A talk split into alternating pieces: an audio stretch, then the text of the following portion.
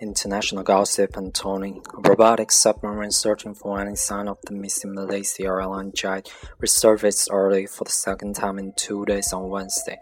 Officials blame a technical issue for the Bluefin 21's premature return from the deep of Australia's west coast.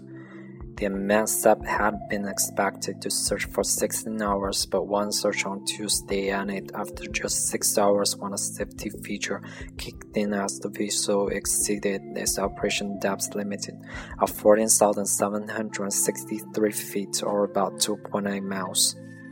Australia's Joint Agency Coordinating Center, which is leading the search for Flight MH370, did not explain Wednesday's technical problem or reveal how long the sub had been able to scan the southern Indian Ocean before the mission was aborted.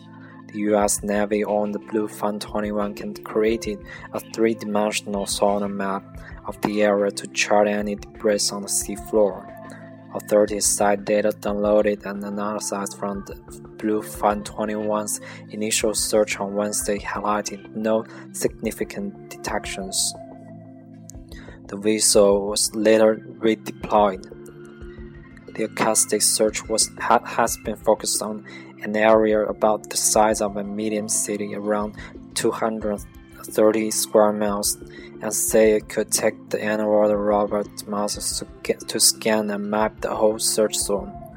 On Monday, officials announced that the air, the air search for signs of the missing Boeing 777 would be called off within 72 hours. The jet vanished on March 8.